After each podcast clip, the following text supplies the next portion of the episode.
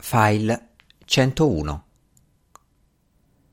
Quando Green fu uscito, Murray indugiò nella libreria scherzando a proposito di cesti della biancheria e di uova sode.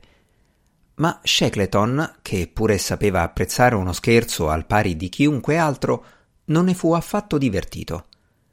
Era pensieroso e preoccupato e continuava a ripetere che stava accadendo qualcosa di strano. Mezz'ora dopo, nella sua stanza, Murray era immerso nella contemplazione degli scaffali di libri e quando si girò vide Shackleton. È tornato, disse Shackleton. Chi? Green. Ha perduto di nuovo il libro. Lo aveva nella tasca destra, ma quando è arrivato a Great Pulteney Street non c'era già più. Naturalmente gli ho detto che Londra è piena di borsaioli, ma devo ammettere che sì, sì, non ha importanza ormai. Lo interruppe Murray. È sparita anche la mia copia. Guardate, l'avevo messa qui, tra Flimflams di Israeli ed Emma, della signorina Austen. Si vede benissimo lo spazio tra i due libri. Che cosa sta succedendo, Shackleton? Magia, affermò con decisione Shackleton. Ho riflettuto molto e credo che Green abbia ragione. Sui libri è stato gettato un incantesimo e anche su di noi. Un incantesimo. Murray sgranò gli occhi. Sì, suppongo che sia così. Non avevo mai fatto l'esperienza della magia di prima mano e non credo che avrò una gran fretta di riprovarla. È una sensazione sgradevolissima e strana. Che diavolo si può fare quando niente si comporta come dovrebbe? Beh, suggerì Shackleton, se fossi in voi comincerei a informarmi presso gli altri librai per scoprire se anche le loro copie spariscono. Perlomeno sapremo se il problema è generale o limitato a noi. Pareva un buon consiglio e dunque lasciata la bottega alle cure del fattorino, Murray e Shackleton si misero il cappello e uscirono nel vento e nella pioggia. Il libraio più vicino era Edwards and Skittering in Piccadilly Giunti là, furono costretti a scostarsi per far passare un valletto in livrea blu che portava una grande pila di libri fuori dal negozio. Marei ebbe appena il tempo di rendersi conto che il valletto e livrea gli erano vagamente familiari prima che l'uomo scomparisse dalla vista. Dentro la libreria trovarono il signor Edwards in conversazione animata con John Childermas. Nel vedere Murray e Shackleton, Edwards assunse un'espressione colpevole, mentre Childermas rimase imperturbabile. Ah, signor Murray, esclamò. Sono contento di vedervi, signore. Eviterò una camminata sotto la pioggia. Che cosa succede? domandò Murray. Che cosa state facendo? Facendo? Il signor Norrell compra qualche libro, tutto qui. Ah, se il vostro padrone pensa di sopprimere il libro del signor Strange acquistandone tutte le copie, rimarrà deluso. Per quanto cospicuo, il suo patrimonio si esaurirà prima o poi e io posso stampare libri più in fretta di quanti il signor Norrell ne possa comprare. No, disse Childermas, non potete. Murray si girò verso Edwards. Robert. Robert. Perché vi lasciate tiranneggiare in questo modo? Il povero Edwards aveva un'aria infelicissima. Mi dispiace, signor Murray, ma le copie stavano scomparendo tutte. Ho dovuto restituire il denaro a più di trenta clienti. Ci stavo rimettendo molto, ma ora il signor Norrell si è offerto di comprarmi tutta la giacenza del libro di Strange pagandomi un giusto prezzo, e così io. Giusto, protestò Shackleton, incapace di sopportare di più. Che cosa c'è di giusto in tutta questa storia, vorrei sapere. Tanto per cominciare, chi credete che faccia scomparire i libri? Certo, affermò Murray. Rivolto a Childermas disse Non vorrete negare che tutto ciò è opera del signor Norrell? No, no. Al contrario, il signor Norrell è ansioso di dichiararsi responsabile ha un intero elenco di ragioni e sarà felice di spiegarle a chiunque voglia ascoltarlo. E quali sarebbero queste ragioni? domandò Murray con freddezza. Oh, le solite cose, immagino, rispose Childermas, leggermente evasivo per la prima volta. Si sta preparando una lettera che vi spiegherà tutto. E credete che mi basterà? Una lettera di scuse. Scuse? Dubito che ve ne troverete molte. Parlerò con il mio legale oggi stesso, annunciò Murray. Certamente, non ci aspettiamo niente di meno. Comunque sia, non è intenzione del signor Norrell farvi perdere il vostro denaro.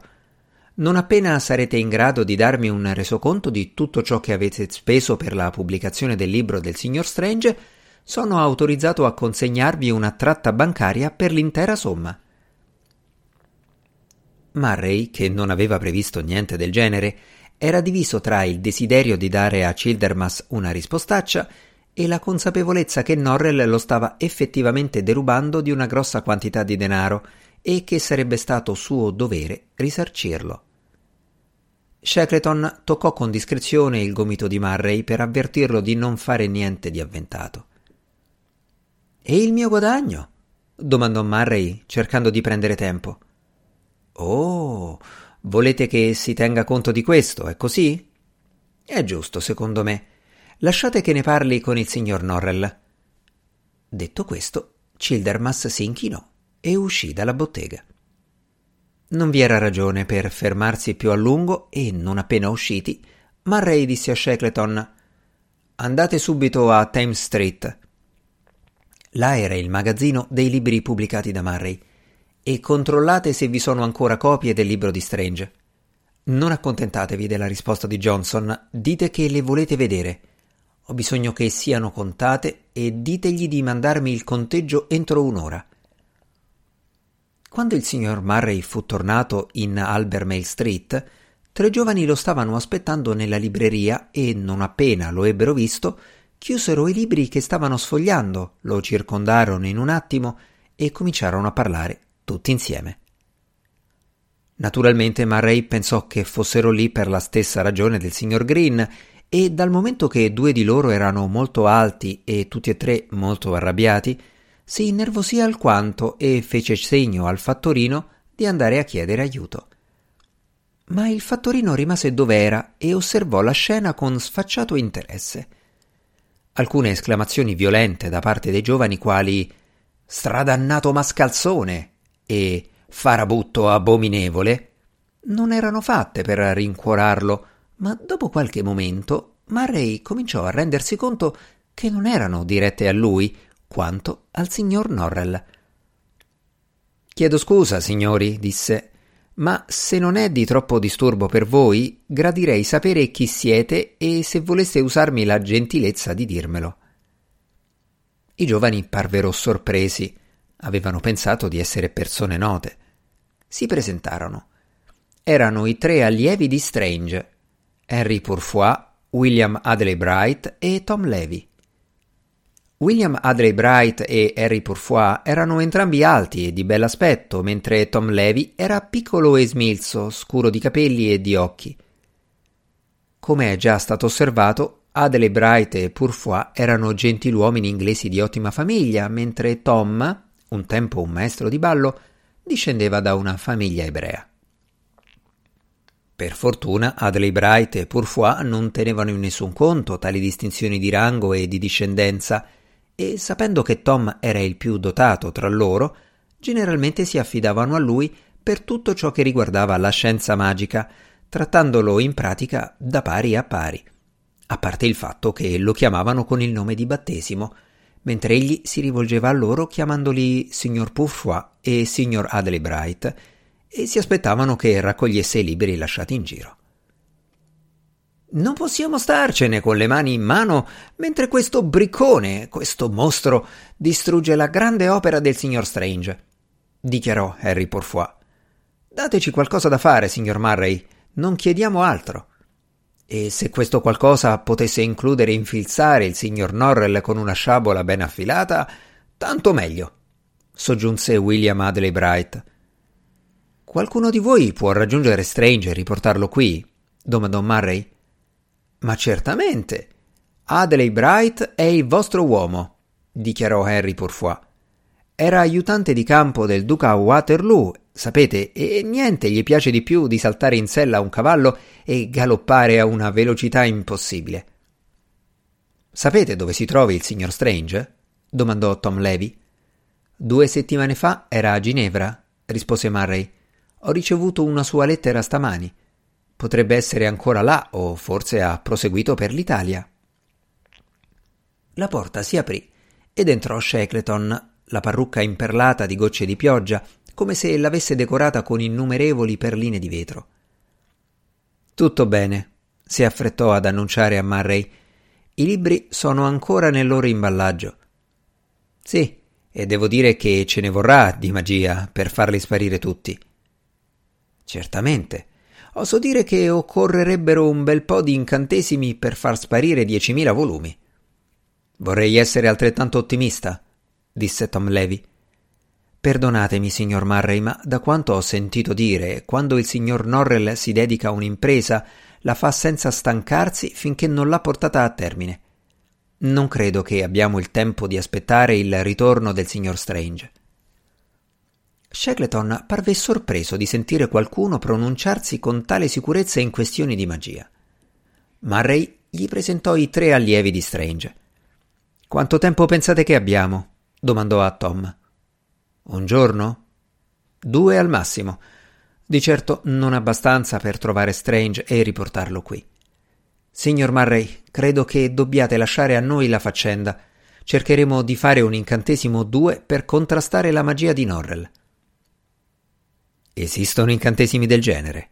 domandò Murray, lanciando agli apprendisti stregoni occhiate dubbiose. Oh, centinaia! affermò Pourfoy. Ne conoscete qualcuno? Sappiamo che esistono, rispose William Adley Bright. Probabilmente sapremo metterne insieme uno decente.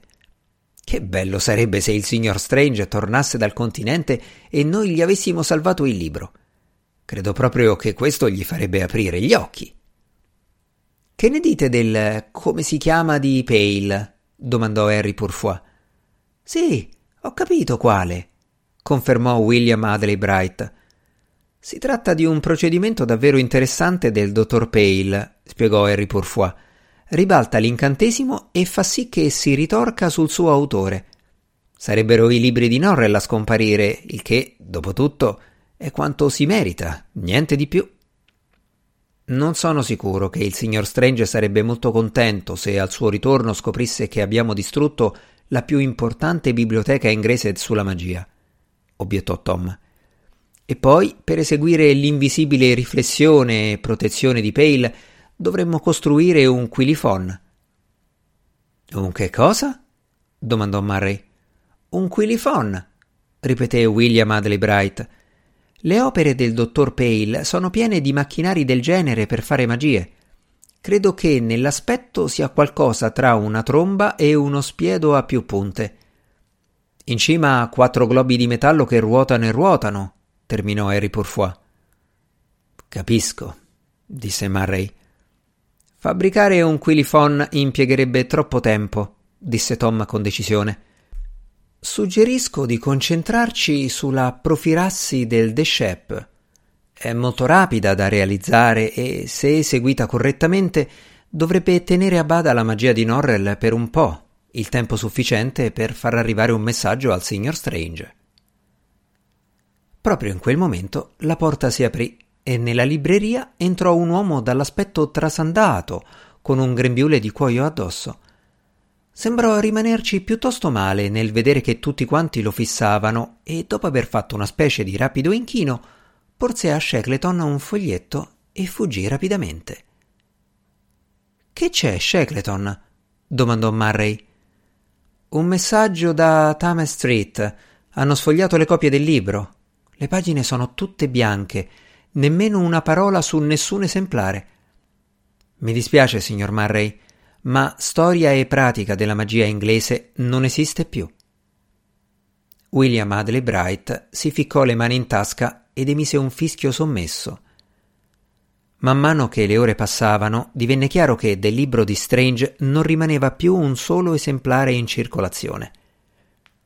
William Adley Bright e Harry Pourfoy erano entrambi dell'idea di sfidare a duello il signor Norrell, ma desistettero dal proposito quando venne fatto notare che Norrell era un anziano signore di abitudini sedentarie che nessuno aveva mai visto con una spada o una pistola in mano. Per due uomini nel fiore degli anni, uno dei quali soldato, non sarebbe stato in nessun modo onorevole sfidarlo a duello. Adelaide Bright e Pourfoy accettarono la cosa con grazia, ma Pourfoy non poté fare a meno di guardarsi intorno nella stanza alla ricerca di una persona di decrepitezza pari a quella del signor Norrell. Fissò Shackleton con aria cogitabonda.